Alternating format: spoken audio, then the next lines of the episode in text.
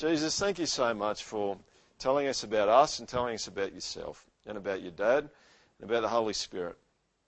Thanks for helping us because uh, mostly we're pretty stupid uh, and you help us to be wise and you help us to learn things uh, from you. So I pray, Lord, today that we'd learn lots of good things from you. And uh, Holy Spirit, I pray that you'd help us to understand things that, uh, that, that, we hear from, uh, from the Word today and that you actually make it really relevant. Amen. All right, wanted, wanted to give you a quick update about where we've been over the uh, seven weeks of the project so far, this being the eighth one. You can get all these online at sermon.net forward slash the project, um, and you can listen to those. Can get most of the PowerPoints there as well. We started off uh, on the first Sunday with the fact that God's glory is central to everything, and that is by default. It's not an optional thing. If He creates, if He's the creator of everything, He is automatically central to everything because that's the way a creator works and that's the way a designer works. Then we went from that to the fact that the whole of history, I really don't like this phrase, but this might help some of you. Um, I like you, but I just don't like the phrase, right? So I've heard people say history is his story, all right? Which is kind of what it is. It's God's story the whole way along from when human beings rebel and don't do what God asks them to do. They get lost, and the rest of uh, his story is rescuing his people. That's what it is. And so, if you actually, you should be able to read virtually every book in the uh, Bible and see that it fits into a part of the redemptive and rescuing story. Okay?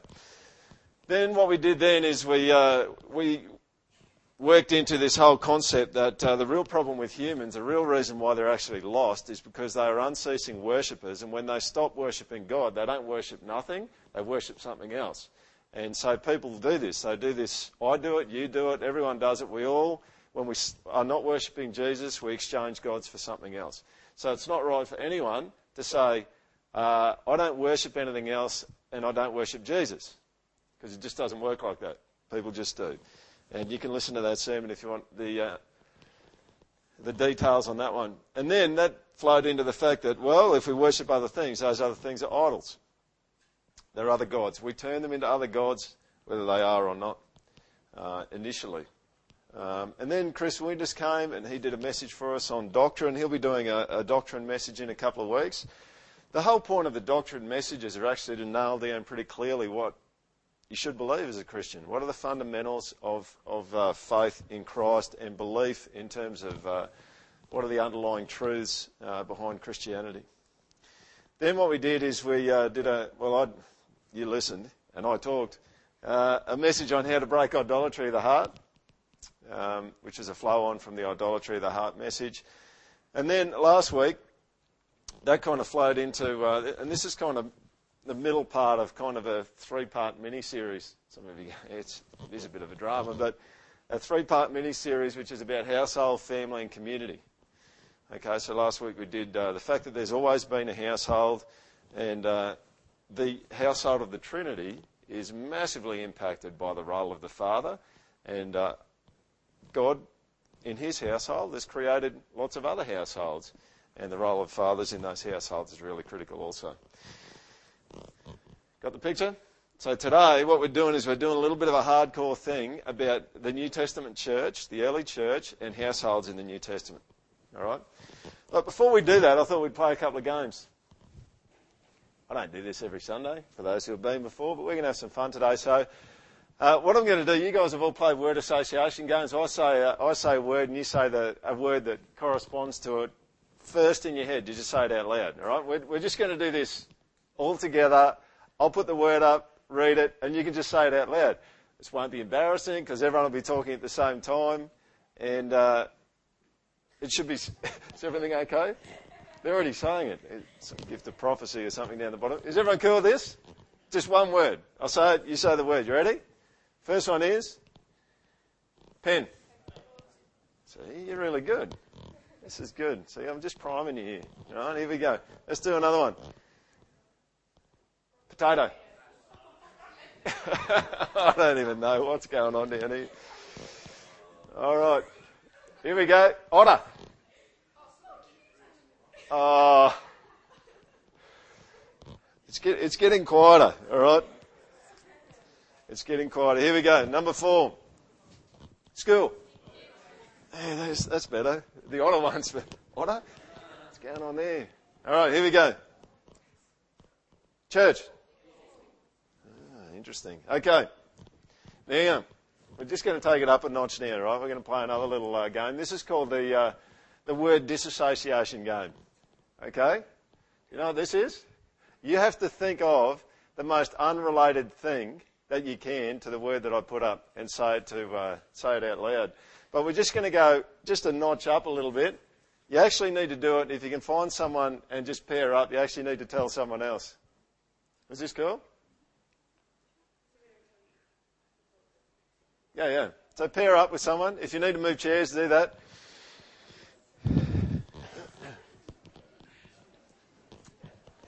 All right.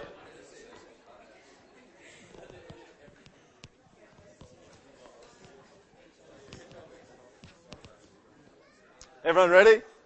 Obviously, if you're going to do it to each other and you want to be friends at the end of it, you'll have to take turns. All right? So um, I'll put the word up and you can tell them. You ready? Here we go. The furthest thing. You have to go like the furthest thing from uh, this concept. Here we go. First one is cat. dog. Dog.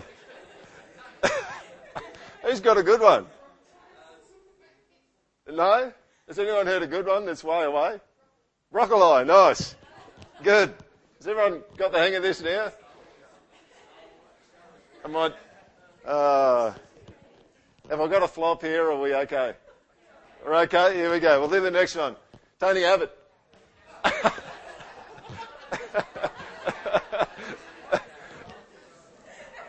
Who's got a good one? Who's got a good one? Anyone? Yeah. Garage. Nice.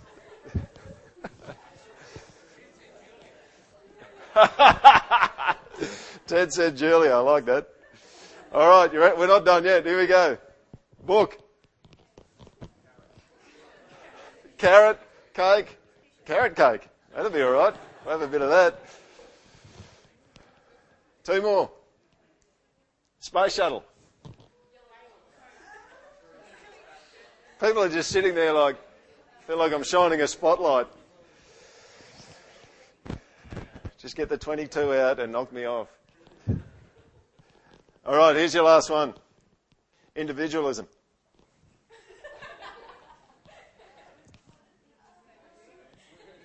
Uh, all right, you can grab your seats again if you want to go back.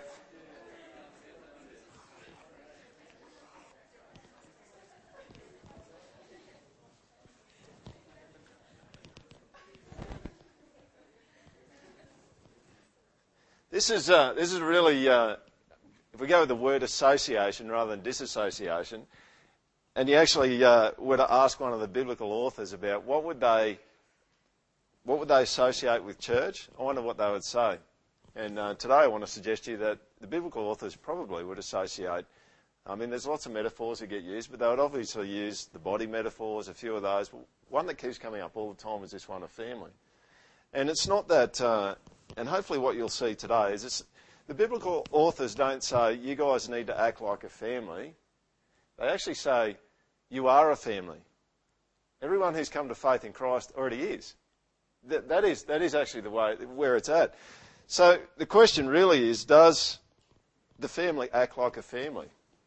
And the truth is, probably most of the church acts like some kind of family, doesn't it? an estranged family, an offended family where people are split from one another because they've had issues with each other. Um, there's so many varieties of families. Uh, the church, in some way, probably does reflect that. But in terms of the Holy Spirit family, the Holy Spirit household, the big question is um, how does the church go in actually being the kind of family that God created it to be? So that's where we're going today. And so I want to get into a little bit of first century history, right? So if you look, my wife here, she's not a, she doesn't, she never did history at school, and she doesn't even like it that much. All right. So as soon as I start talking history, she just goes, "Oh, really?" I don't want to dishonour her here, but she's uh, she's not a big history person. So if you're not a big history person, uh, I'm not going to get into it too much because I'm uh, a little bit of a fan of some of this stuff. But hopefully we'll get into it enough that it'll be helpful to you. So, what I do want to look is uh, look at is uh, we want to look at Ephesians chapter two, verses 19 to 22, and have a look at the concept of household in the New Testament context. So you can follow it with me. So then, you are no longer strangers and aliens, but you are fellow citizens. What's a citizen? Yeah, a member, right? If you go right back to the concept of emperors and kings and that kind of thing, a citizen is someone who's part of a kingdom. All right?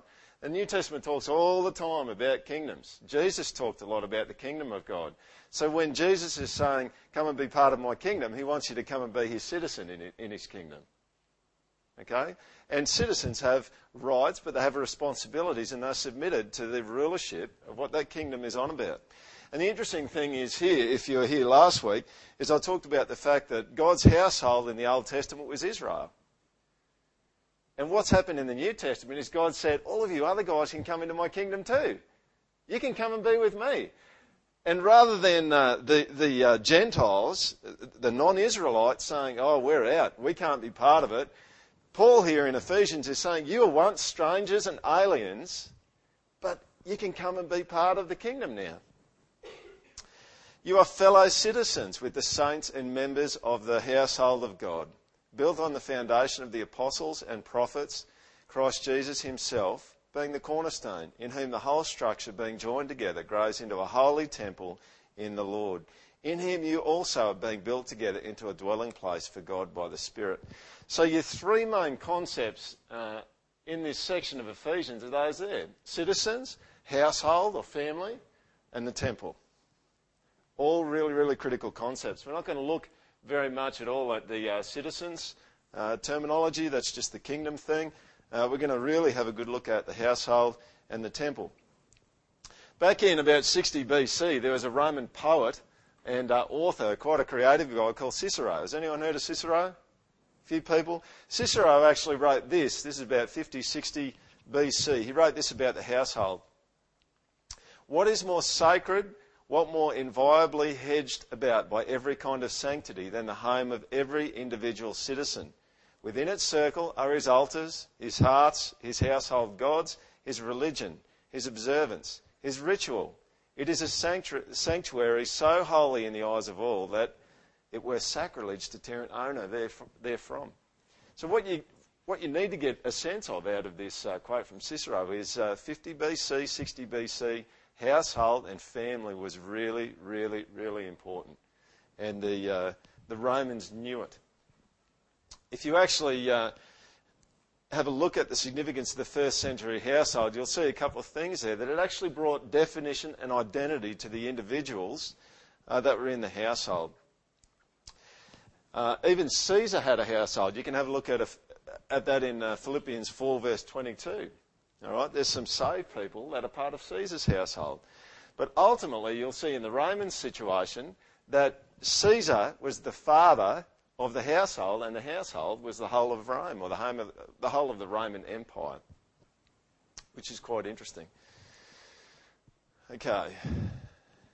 P.H. Towner, we're just going through a few technical things, and then we'll uh, cut to the chase in a minute here. But P.H. Towner, actually, he's a, a biblical commentator, and he makes these comments about the household in the first century. He says this The household consisted of members of the immediate family and typically extended to include slaves, freedmen, servants, and labourers, and sometimes even business associates and tenants. In principle, the householder or the. See, isn't that interesting? The Lord, because Jesus Christ is proclaimed as Lord, had full authority over the members of the household he also had obligations and some legal responsibilities to them.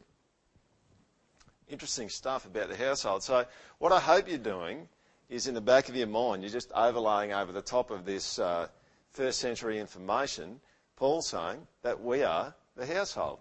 What does that mean? It means that we've actually got a Lord. What does that mean? It means that there's different people in the household. They're not all directly blood relatives, but they're all in the household and everyone's got a role and they all kind of throw in and it makes the household work really, really well. But the cohesiveness of the unit depended more upon the sense of loyalty to the household, which stemmed more directly from common economic, social, psychological, and religious factors The household provided members with a sense of security and identity that the larger political and social structures are unable to give. This is what the church is meant to be, isn't it? The church provides a sense of security and identity that you're just not going to get from anywhere else. And I think I've said this already in the project, but I'll say it again. Uh, there's been some talk and, and, a little bit of research uh, that I heard a preacher talking about in the States uh, that's starting to come out that actually shows that as the world gets more and more high tech, uh, things need to get more high touch for people. People have the need to have more of a personal interaction with people. And I think that's actually true. Um, who likes to call up a company and have a machine answering the phone and then go through 75 different menus until you finally get to the part of the machine that's actually going to solve your problem for you? It's so much better to call up and to talk to a person, isn't it? And we're getting into computers and emails and text messages and Facebook and Twitter, and we're doing a whole bunch of those things in the project. But what's going to be really important in the project is, is that there's a personal connection. See, we could send you an email and say, Who wants to be in a community group? But I don't think that's really family and I don't think that's personal enough. So we'll, we'll talk to you about being in it. We'd like you to talk to us about it. We'd like to have face to face contact as much as we can, and at the very least, phone call contact. All right. The next question is this Where did the early church actually meet and why did they meet there? I wonder if you've ever asked this question. I've left a bunch of gear out of this message. Okay? I'm kind of the guy where I just. I want to put as much information in as I can so that I've persuaded you that this is actually the, what God wants us to do. But if I do that, we're going to be here until about 2.30, all right? And my wife could well be dead down in kids' church, and I personally would like to go home with my wife after this. Um, so, uh, look, you can look up the scriptures at a later date. You can check it all out if you want. I've written a whole Bible college essay uh, on it, and you can read my whole essay and the research that I did on it. Uh, because there is a ton of information on this stuff. Even if you just go home and you get on some kind of concordance somewhere on the computer on the net and just type in house and household and search the New Testament, you will just see house and households happening all the time through the New Testament probably in ways you hadn't noticed before, because they tend to come in the postscript almost of uh, most of the biblical books. So you get to the end and g'day, you know, because that's what they are. It's kind of the farewells at the end. So g'day, Justice, and hey, how you doing? And hope to see you soon. All these kind of greetings things, and all this stuff comes up about households, often in that context. But let me just run through this with you uh, first, and uh, then I'm going to get to a specific example of it. The early church actually did meet in the temple and the synagogues. All right? So I'm going to go against all of the people out there who say house churches are pretty much the only way that you should do church. Because it's quite obvious that the early church actually met in halls. They met in something like this. Okay? They just did. And I'm going to show you some scriptures about that. The scriptures are. Um, let me show you the scriptures and then I'll read that top point. Acts 18, verse 4, Paul was trying to persuade the Jews in the synagogue but gave up and decided to go to the Gentiles. So, what you actually see in Acts is that um, Paul and the disciples were going into the, the synagogues and the temples and they're saying, Look, we're kind of like you guys. You just need to take the next step. You, you got everything right up to the end of the uh, Old Testament, but you just need to come with us and take the next step to Jesus. So they're going into the synagogues and the temples and they're saying, Come, come. Jesus is good. He is the ultimate sacrifice. He's the one that's come for you. But they didn't want to take that step. And Paul and the disciples go into the temples and the synagogues, and that's one of the things they're doing evangelism, missions. That's what they're doing. But Paul gives up and he goes, Blow you guys, I'm going to the Gentiles. You won't listen to me. And then in Acts 28, verse 20, uh, you've got a similar kind of vibe there where uh, um, Paul says, It's because of the hope it's because of the hope of glory or the Messiah, I can't quite remember, that I'm in chains. And what Paul's really saying is he's saying, we're just kind of the continuation of you guys. And so that's why they're meeting in these halls, is to try and persuade. A really specific one is in Acts chapter 19, where Paul goes to this uh, synagogue and he keeps preaching and proclaiming Christ, and the Jews just get upset with him and they kick him out. So what he does is he and the disciples, and I'm not sure what disciples they are, but it says Paul and the disciples all went to the hall of Tyrannus, and they met regularly in the hall of Tyrannus. And then, kind of a postscript on the story is uh, Luke, the author of Acts, basically says pretty much everyone in that area over a two year period got to hear the gospel about Jesus. All right? So they're meeting in the halls, they're meeting there for uh, teaching, evangelism, and debate. But the interesting thing is, they're also meeting in houses. Because this defined and identified God's people. It became a, a guideline for behaviour within the church because the church was a family. There are too many to list, but uh, just note this one. Acts 5:42, and every day in the temple and from house to house they did not cease teaching and preaching Jesus as the Christ. They're meeting in houses. Guess where Saul was going when he was seeking to kill Christians? He was going from house to house. That's what he's doing. He's going from house to house to axe the Christians. All right?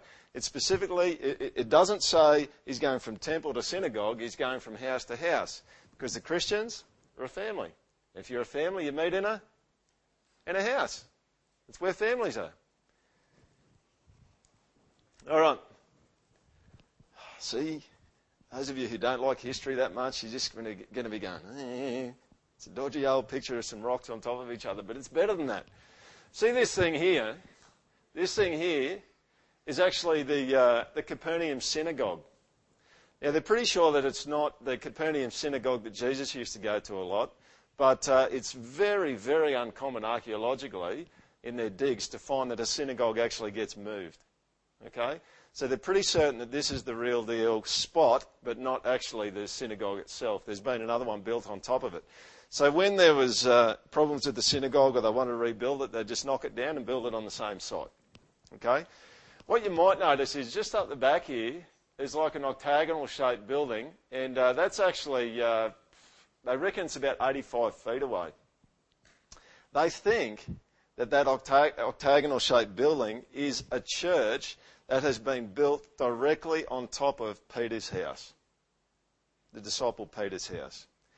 And here's the thing about Christianity Christianity doesn't say it's true and it's useful um, because it just works. Christianity actually asserts that it's the real deal, that you can check it out. And so when you go and you start digging up rocks in the Middle East, you find things out about Christianity. And they're not 100% certain, certain that uh, that's Peter's house, but they're pretty sure. Um, and some people are actually suggesting that Jesus went and stayed in Peter's house. Because you remember that story where it says, uh, and Jesus went to Peter's home, where his mother, Peter's mother-in-law was sick with a fever, I think it was. That was in Capernaum. And there's a lot of stuff in the Bible, in the Gospels there, that talks about Jesus going home to Capernaum. It's, uh, it's really interesting. This could be the very place where Jesus went home to have a sleep, couldn't it? Wouldn't that be cool? What they do know for sure is that underneath that central octagonal bit is where a house church used to meet. Let me tell you some of what some of the uh, inscriptions are that are scratched onto the wall. Uh, Lord Jesus Christ, help thy servant. Christ, have mercy. This is stuff that's actually scratched into the walls of this, uh, of this house that was underneath there. Here's a close up of the uh, octagonal building. This is, some of you might be thinking, why would they put an octagonal building on top of a, a house? Well, the reason why they did it, and there's some um, there's some evidence of this happening in a, a, number of other places, is that when there was a really special archaeological site or some special event actually happened that had spiritual significance, they'd build an octagonal church right on top of it. And surprise, surprise, this centre part of the uh, octagonal church is actually right on top of the room that the church used to meet in. Interesting. The, uh, the house was made out of these black, abundantly available basalt rocks. Okay?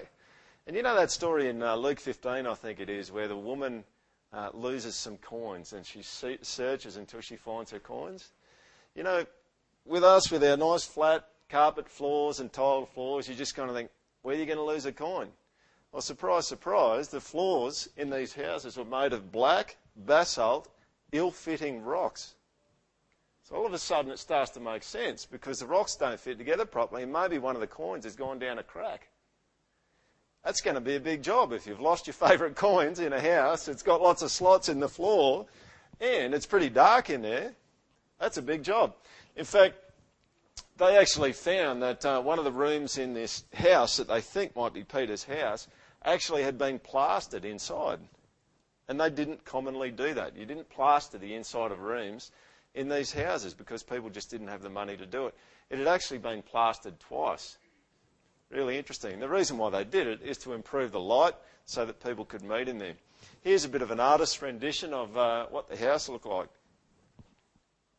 So you've got a whole bunch of uh, other rooms around here. This, this room here is the one that they think the church used to meet in. In fact, they're sure that's where the church met in. They just don't know 100% whether it's Peter. How big do you reckon that room was? Anyone like to have a guess? Seven by seven metres. And I reckon they probably packed as many people in as they could. It's smaller than this room here. Because church is a family, church is the household of God, household of God meets in a house. It meets in a family context. This is the, um, the plan of the building. You can see there, that's uh, the large room, the venerated room. That's where the uh, centre of that octagonal piece is actually built right on top of. Interesting stuff. So we've got a huge amount of evidence here that the uh, church was actually meeting in someone's home. Let's move on. Why would people meet in a house? And I'm going to give you a couple of theological reasons why that's the case. If you look at Romans 8:15 and Galatians 4:9, God's the Father. Those who are saved by Jesus are God's children. In Galatians 4 1 to 7. Jesus is the firstborn of the family, Romans 8 29, and our brother, Hebrews 2 11. What have you got? You got a family. That's what you got. It follows then that if the church is called the household of God and the great house of God, then it ought to spend most of its time in a family or a house context. This is really critical uh, thing that you need to uh, to let sink deep down, and it doesn't matter how old you are. Back in the uh, first century, you worshipped in the context that defined who you were. So if the Christians all the time went to the debating halls, people would recognise them as being debaters. If that's where you meet, that identifies who you are. You go to the debating halls, you're a debater. That's what you are. But if you worship and you get together in a house, you're a family.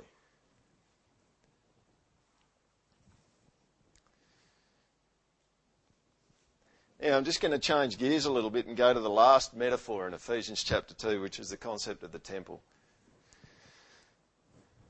Probably should be quite familiar with this.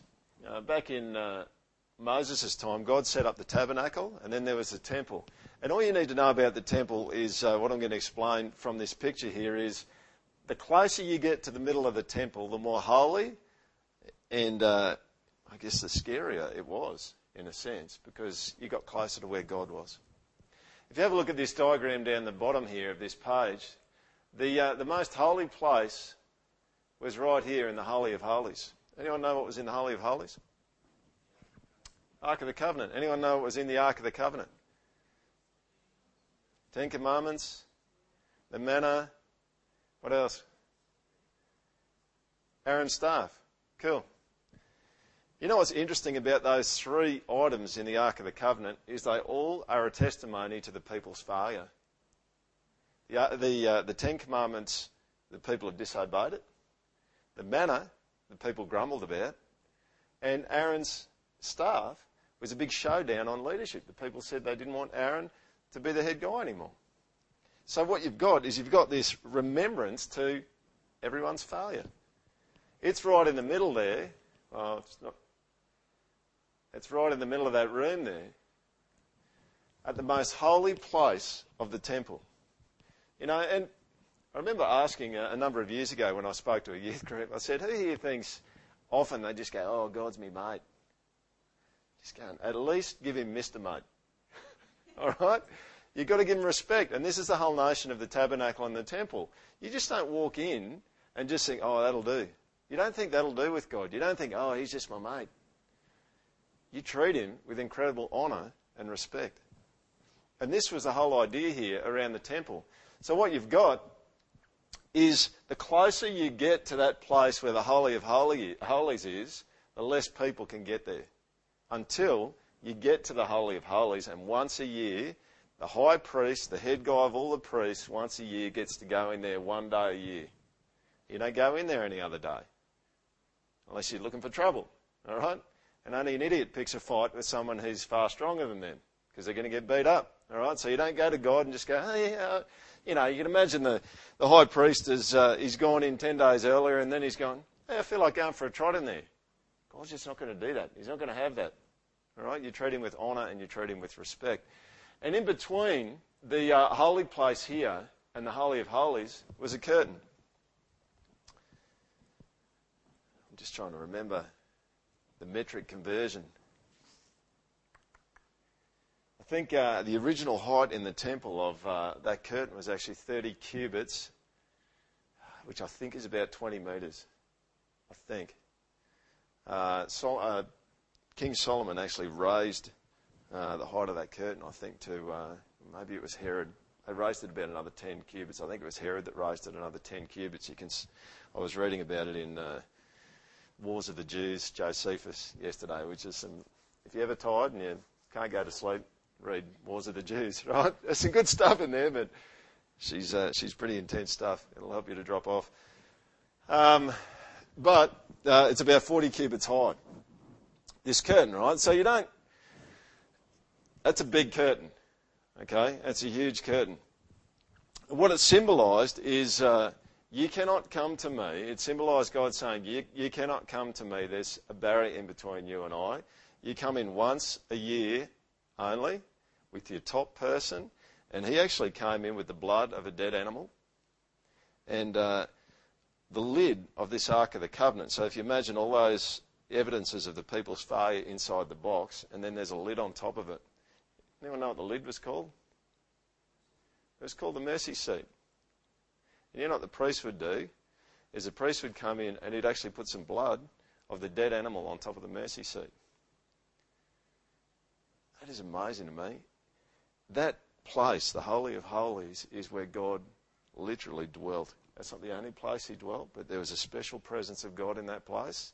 You've got all the mess um, and the disobedience of the people in the box. You've got the lid, and he's putting blood on top of the mercy seat. So, what comes in between God and the failures. The blood of a dead animal. That's what it is. And it's mercy because all the people are not getting what they deserve. That's what mercy is, is not getting what you do deserve.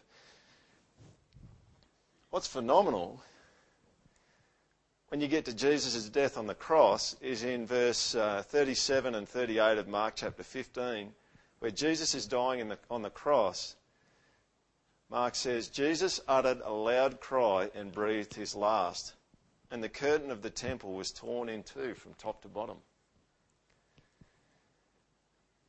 Who tore it? Not some dude on a rickety scaffold, right, yelling out to his mates to hold on to the bottom of the ladder. Right? I tried to find some information about how thick the uh, curtain was, and uh, it was a big deal. That curtain was a pretty big deal. And years ago, I'd been told somewhere that it was about an inch thick, this curtain, right? So you imagine some dude back then on a scaffold, 20 metres up in the air trying to tear. It, it's not going to happen, all right? It just isn't going to happen. What is it? It's God tears the curtain because behind that curtain symbolically is God, in the presence of God. So God tears the curtain, and what is He saying? He's saying, You can come to me now.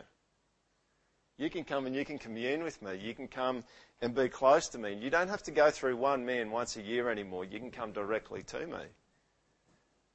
And see, this is really interesting in the context of the household and Ephesians chapter 2, because the last couple of verses of Ephesians chapter 2, Paul makes it really clear that God's temple has actually shifted now. He's moved house. Not only are we the household of God, but God's moved house at Mark 15, God decides that's it. I'm not just going to be here anymore. I'm going to let these people come to me, not in the temple. It's going to be a whole different thing. Check this out. 1 Corinthians 3:16.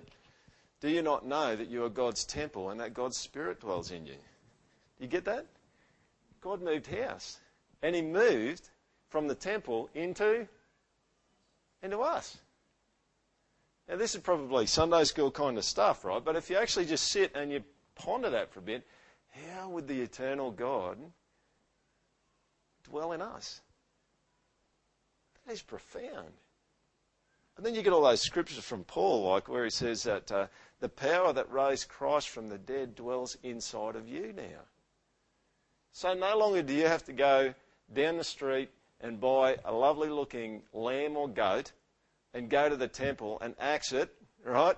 Cut its head off and be splashing blood all over the place. Christ's blood got splashed all over the place so that the curtain could be torn. You could get to God, but even more than that, that He takes His Spirit, in a sense, from inside the Holy of Holies, and now He wants to live inside of you, and you become the temple. That's cool. Oh, that's really good. Like, think about what's possible now. If you look at the Old Testament, the people in the Old Testament, uh, they had a relationship with the Holy Spirit, but by and large, the relationship with the Holy Spirit in the Old Testament was, and the Spirit of the Lord came upon them. And there was a sense in which the Spirit of the Lord would come upon and then leave. Not now. Not since the curtain's been torn. He's coming to dwell and to live and to make his home in you. Which makes it really, really special when we get together. And this is really what Paul's saying in Ephesians 2. It is really special when all the body of Christ gets together because, in a sense, they're all bringing God together as part of God's family. You get that? And that's why community groups for the project here are so central to what we're doing because I think it was so central to the New Testament church.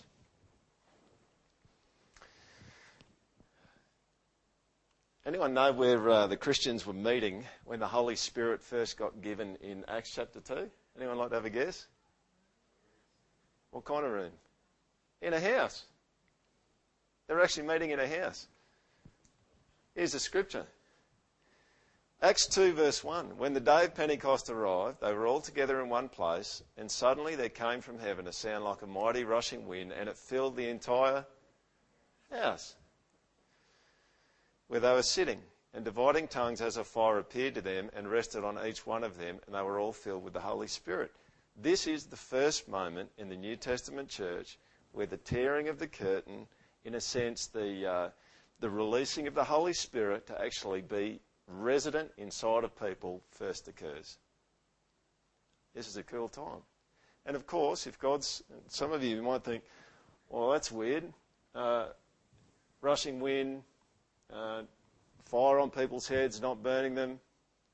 At some point, you just got to say, God, if you want to do some stuff, you can just do it. All right? If you go right back to Moses, you see Moses walks up to a bush, it's on fire and it's not burning up. You go, that's cool. You can create fire you can create a fire that doesn't burn things. That's weird, but I'll give it to you. But the point here is the Holy Spirit, the very first time the Holy Spirit came and indwelt people was in a house.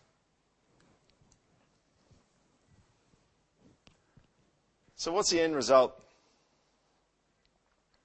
Let's read Ephesians 2, verse 19. See if you can understand this maybe just uh, a little bit more in its depth.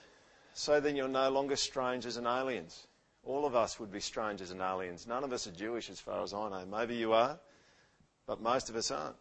We'd be left on the outer. But you're not strangers and aliens anymore because you've been invited in to the family. Not only just invited, but called. And you're called to be in his kingdom. But you are fellow citizens with the saints and members of the household of God, members of his family, built on the foundation of the apostles and prophets Christ Jesus himself being the cornerstone. Now, just notice in the next two verses in 21 and 22 the need for the church to be knit together really well. In whom the whole structure being joined. All right? So God's kind of going, I'm, making you into a beautiful house. You're my household, you're my family, and I'm making you into a beautiful house, and you all need to be joined together really well. Who wants to live in a house with a that doesn't have mortar between the bricks? You don't. My boys would have it knocked down in about three minutes. All right, be crashing into the walls, and we've had a gaping hole with a 60 k an hour southwesterly blowing through it. But as you are joined together, you grow into a holy temple. Where's the temple? What's, what's the significance of the temple? The temple is where God, God's presence dwells. So if, a, if the church becomes a holy temple, when we get together and when we get together in community groups and, and we are connected to each other and joined together, the Holy Spirit's there in a really special way. Is He there with us as an individual when we're at work on Monday? Absolutely. Is there something special that goes on when we all get together and we bring the Holy Spirit in each one of us together as a community and as a group? Totally. Totally, there, there is. And you can expect really cool things to happen.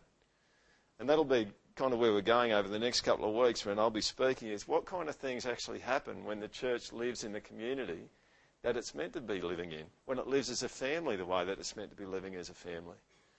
You see, I was just saying to Wes before church started today, God's not calling us to, to act like a family. He's calling us to act like what we are. We are a family.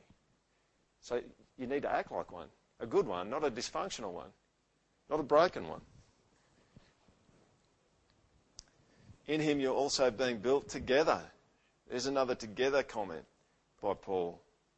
You're being built together into a dwelling place for God by the Spirit. Here we go. They were now brothers and sisters in the first century. We're brothers and sisters, with their Father indwelling them by the Holy Spirit. Thus, as they gathered together in homes, they had opportunity to live as the family of God and be the temple of God, thereby being connected to both his family and his presence. Isn't that great? That's the opportunity that we have. Last slide, and then we're done. I'm going to show you a clip from a movie. When you're a um, father of young kids, you get to see some of the most random movies. So I'm expecting that not many people would have seen this movie. Who's actually seen The Ant Bully? Oh, there it is. Do you guys want to? No, you don't want to tell the plot. Tell people about the plot. You're all good. Look, The Ant Bully is just a um, a movie that really. Uh, you don't need to know too much about the plot. Basically, what it is is there's this kid that loves to kill ants, and somehow he ends up getting made the size of an ant. All right, and he's got to learn how to get on with the ants. And there's this really interesting scene uh, where the two of them are just lying on this rock or lying on the ground uh, at night time talking about. Uh, the ant talks about his colony, and the uh, the boy talks about his colony, which is the city that they're looking out on. So I'll just roll it and uh, make a couple of comments after it. The uh, the ant says to the boy, he basically says, Can you tell me about your colony? He goes, I assume that everyone in your colony is all working together and putting in their piece for the common good. And the kid sits there and almost embarrassingly admits, No, we don't really do that.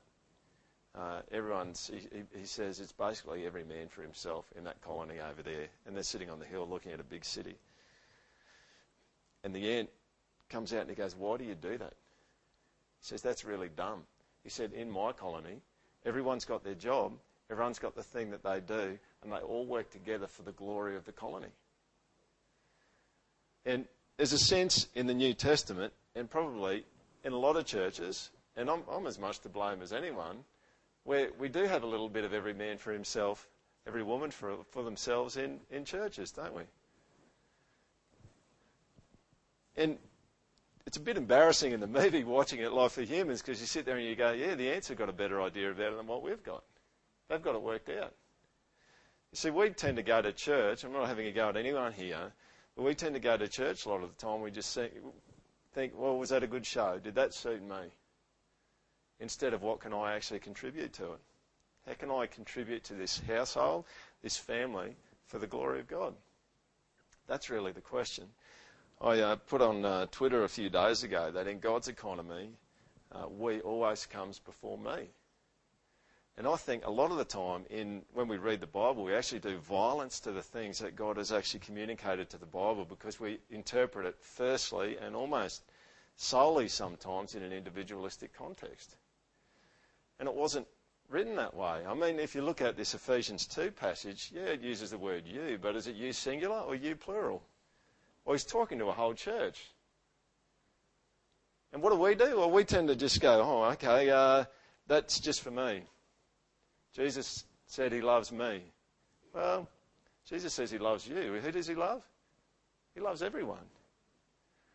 And you don't actually have to go back too far into the Old Testament to realise that that's the way it worked in the Old Testament. And if you do your search on uh, households in the New Testament, you'll see that in the New Testament as well. There's lots and lots of stories where the community gets changed specifically by the Father being changed. So what happens is it's not just me, it's not individualistic me. Uh, father, the Father comes to faith, or some people in the household come to faith, and everyone does. Not because it's forced, but because we think we as opposed to me. And that's a really big challenge because it's, this battle is not actually going to be won by five minutes of me talking about it on a Sunday morning. Because we are told and marketed to and persuaded by marketing all of the time that it's about me. It's about individualistic me. And that I need to fulfill myself. I need to have uh, peace and well being in my life. And we, where's the marketing out there telling everyone to think about community and to think about corporateness rather than thinking about individuals? So in the project, we are going to strive to get a structure that serves biblical community. We don't want that to be God, and we don't want that to be forcing people into a mold that they shouldn't be in, but you do need to have some structure. If you don't have structure, things don't grow very well and they're certainly not very sustained. So we're going to have some structure, but what's important is the structure serves the vision and the goal, not the uh, vision and the goal serving the structure. And I've been in lots of churches where the vision and the and the goals are actually serving the structures. We don't want to do that. We want to have good structures in terms of community groups and the like that actually enhance and promote biblical community. But we are going to get together on Sunday mornings because the Christians got together on Sunday mornings in the New Testament. So we'll get together and we'll have someone preaching, we'll have someone encouraging, and then during the week we're going to fan out into biblical community, which isn't just going to mean that we get together for an hour and a half or two hours on a weeknight or on a weekend. Because community is more than that, isn't it? What if you, uh, I think Nathan mentioned it earlier, what if you, uh, your kids came into you and they said, uh, okay, well, I'm just going to do family for two hours, and then the rest of the week, I'm just doing my own thing. You'd say to them, well, you're not doing family. I am. That's not family. Family's not just two hours when you decide you want to do it. We're a living and a growing family whose life together requires mutuality of service and care, recognition of responsibilities, and a sense of identity, belonging, and protection. These are really critical uh, in any family. So you don't. Our kids are not really old enough. I mean, if you ask them to do the dishes, you'll probably only have about half of your dishes left, right?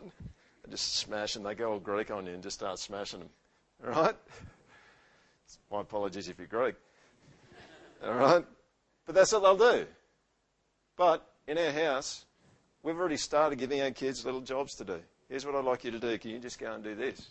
Because that's kind of what a family is, isn't it? And it's not, please don't hear me saying that we're going to be this big, high-falutin kind of authority in the church and we're going to tell you what to do. We're not going to tell you what to do. But if the church and if the family is going to operate really effectively, well, we're all going to somehow be coordinated and ordered so that we can throw our piece in and really cool things can happen. Because we believe that as we act like a family, as we act like a household, and we make our contribution, that the, the presence of the Holy Spirit in us is going to change everything. And He's going to do some really cool, amazing things. Even when you're washing dishes. We don't even have to wash dishes here, right? But there's some jobs in the church that are a bit like washing dishes, aren't they? What are you doing? Well, what you're doing is you're pre- preparing the way with the indwelling of the Holy Spirit for God to do something really cool. Who knows what that will be? But who also knows that when you're doing some really mundane jobs, some of the most amazing moments happen in your family where you get to have conversations with your kids and with your parents. I think one of the deepest conversations I've ever had um, with my dad was putting a shed up. It's pretty mundane stuff, up and down ladders, all right? It's all backside at the end of the day because when you go up and down ladders and you haven't done it for years, that's what happens, all right? you go up and down ladders and you're, you're screwing screws in and it's really mundane stuff, but all of a sudden these amazing conversations happen. They get right down to a heart level. And sometimes in church, I think that's the way it works. And uh, some people came early today, set up the chairs for us, and I was just really blessed by it. We've been setting up the chairs each week, and we've enjoyed doing that. But it was such a blessing to have other people help out today. And who knows what conversations are going to happen when people set chairs up. I believe they can. Really good conversations can actually happen with the really mundane tasks.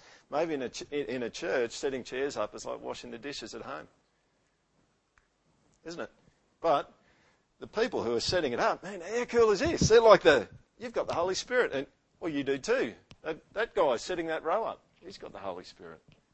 And who knows? Who knows what actually might happen as we serve one another?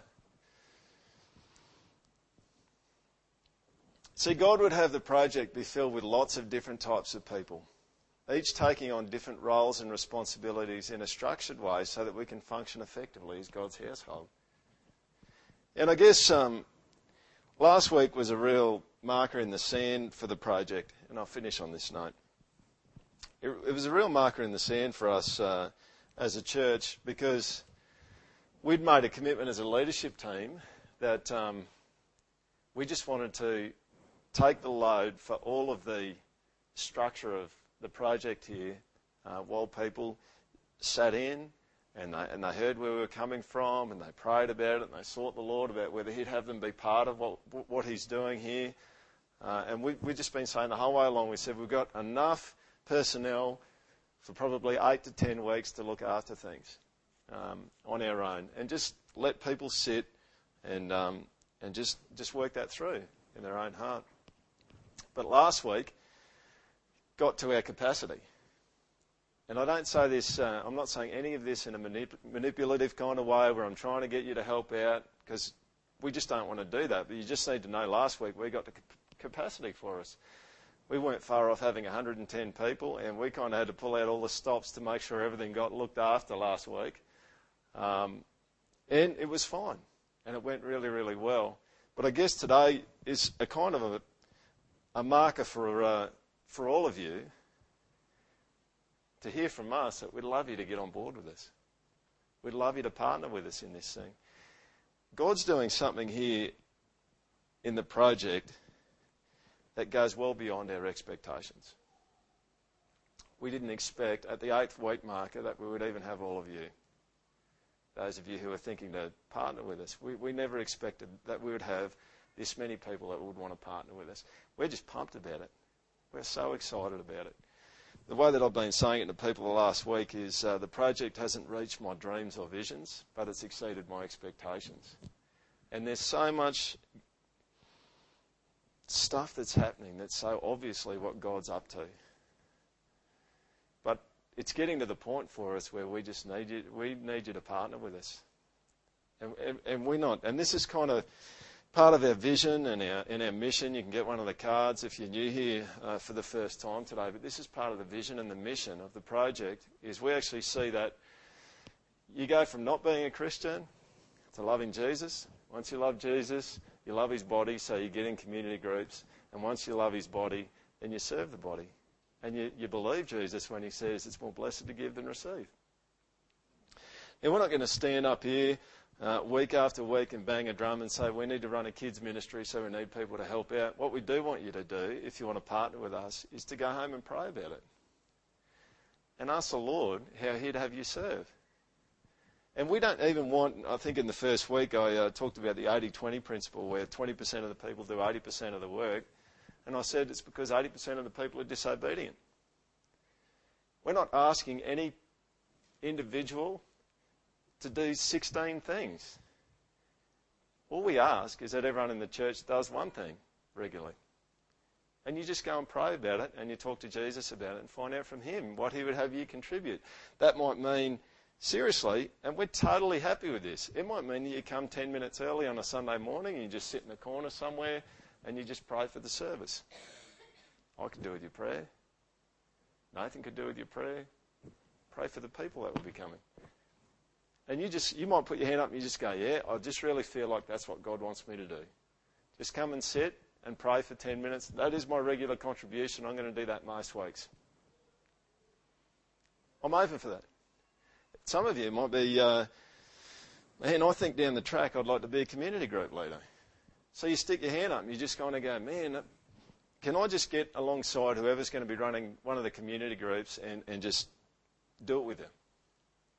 And maybe down the track, I'll have my own as they multiply, as, as God brings more and more people to us and does more and more things, they multiply. And, and, and I'll get to be someone who makes that regular contribution.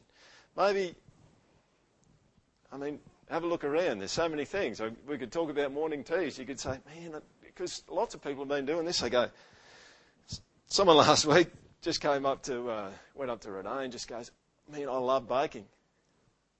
So bake to the glory of God. All right? Isn't that what it is? So bake. And this is what's really, really cool about what's going on in the project here is I feel really awkward throwing all this sort of stuff out to you now because there's a genuine, free willingness for people to make a contribution. We didn't ask anyone to come and set up chairs this morning. I, I don't know of them being asked. Maybe they were. They weren't asked by me. And that's what's so really beautiful about it. We want to preserve that.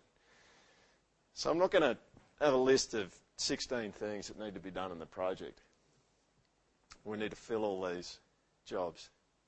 Really, it's about us telling you what the jobs are, maybe, and you just going away and praying about it and seeking the Lord about what it might be. We uh, just have an abundance of kids, abundance of kids, don't we? There's some pressures. To be honest, there's some pressures in kids' church. But you know what it is? It's God doing some really cool things and us scrambling to catch up with what He's doing. And I don't know about you, but I, I love being in that place. I think when the 3,000 people got saved in one day in Acts, the church would have just been scrambling to work out what they were going to do to actually catch up with what God was doing. And last week we had like 31 kids down in kids' church, and we're scrambling to cope with it. And I say, praise be to Jesus. Glory to God for that, isn't it? So many people, so many people get to hear about Jesus and get challenged and and learn and get drawn closer to Jesus. And so there's, I mean, you could talk about the need for uh, for kids' church. Yeah, there's a need for kids' church. There's a need for people to be helpers, for people to, to be teachers, for and the way they're trying to do it down there, and the way they're working on it with uh, Helen Schwartz is just to go four weeks on, four weeks off. And uh, we felt, to be honest, I felt really bad asking for anyone to help out with something that meant they had to be out of church until we got the, the sermon website up where you could actually get some of the content that, that goes down in church um, while you're out. There's lots, lots and lots of needs. So I would just appeal to you um, not to do anything in particular except to go home and talk to the Lord about what He'd have you do and then put your name forward. And the people that I'll tell you, there's there's basically four or five specific people that you could talk to. I was going to put it up here, but my battery's just gone flat. Um, my wife Ange is going to look after organising morning teas. Uh, we'll just keep going like we're going. As more people get on board, we'll try to come up with some kind of planner so we can, we can work out how people can all fit together and function effectively there. Uh, you can see Helen if you'd like to just help out. You don't have to be a big kind of teacher kind of person down in kids' church. You could just be a helper. You could help out with the craft. Um, so you can talk to Helen about that. Um, Renee out there is um, open to uh, people coming and uh, talking to her and uh, helping out with Christ, and lots of people have done that already. That's really cool. Uh, and Nathan obviously is going to be uh, coordinating some stuff to do with music and community groups. So if there's a gifting there and you go and pray about it and you feel like God wants you to make a contribution there, go and talk to Nathan. And if you just kind of, some people in churches, God bless them because Lord knows that we need them, love to do logistical stuff. They love to pack up chairs, they like to set up chairs, they like to look after sound stuff. If you got, if you feel like the Lord wants you to make that kind of contribution there, you can go and talk to Diff about it. And if you're not sure what category that God's leading you in, but you know what He wants you to do, just come and let us know. And we'll work out where to put you because we just do want this family and this household to run really well. Okay? And we want it to be really effective and really fruitful. it's been a fair bit of teaching this morning, so uh, I appreciate your uh, your attention. I might just pray. Um, yeah, why don't you pray with me?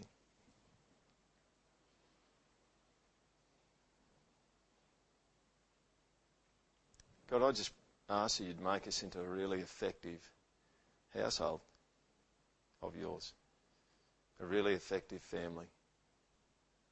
Lord, I pray that you'd help uh, the leadership um, to just be really clear in our minds about how to set things up so that they don't become a burden of people, Lord, but it releases people. Lord, and I pray that uh, a whole bunch of people listening today would take the opportunity in their times with you this week to just ask you what you'd have them put in, Lord. And uh, I pray, Lord, uh, as we've been praying in our leadership team so much, that people who come to the project here would just give out of a free heart, out of a generous heart, uh, and just serve knowing that it's more blessed to give than to receive. God, I pray that you bless them. Lord, I pray that if uh, anything I've said has created a heaviness or a feeling of compulsion, Lord, I pray that you would take that away um, and that you would just draw all of us to yourself and uh, clarify again for all of us, Lord, uh, how you want us to contribute to each other so that everyone will be blessed. Amen.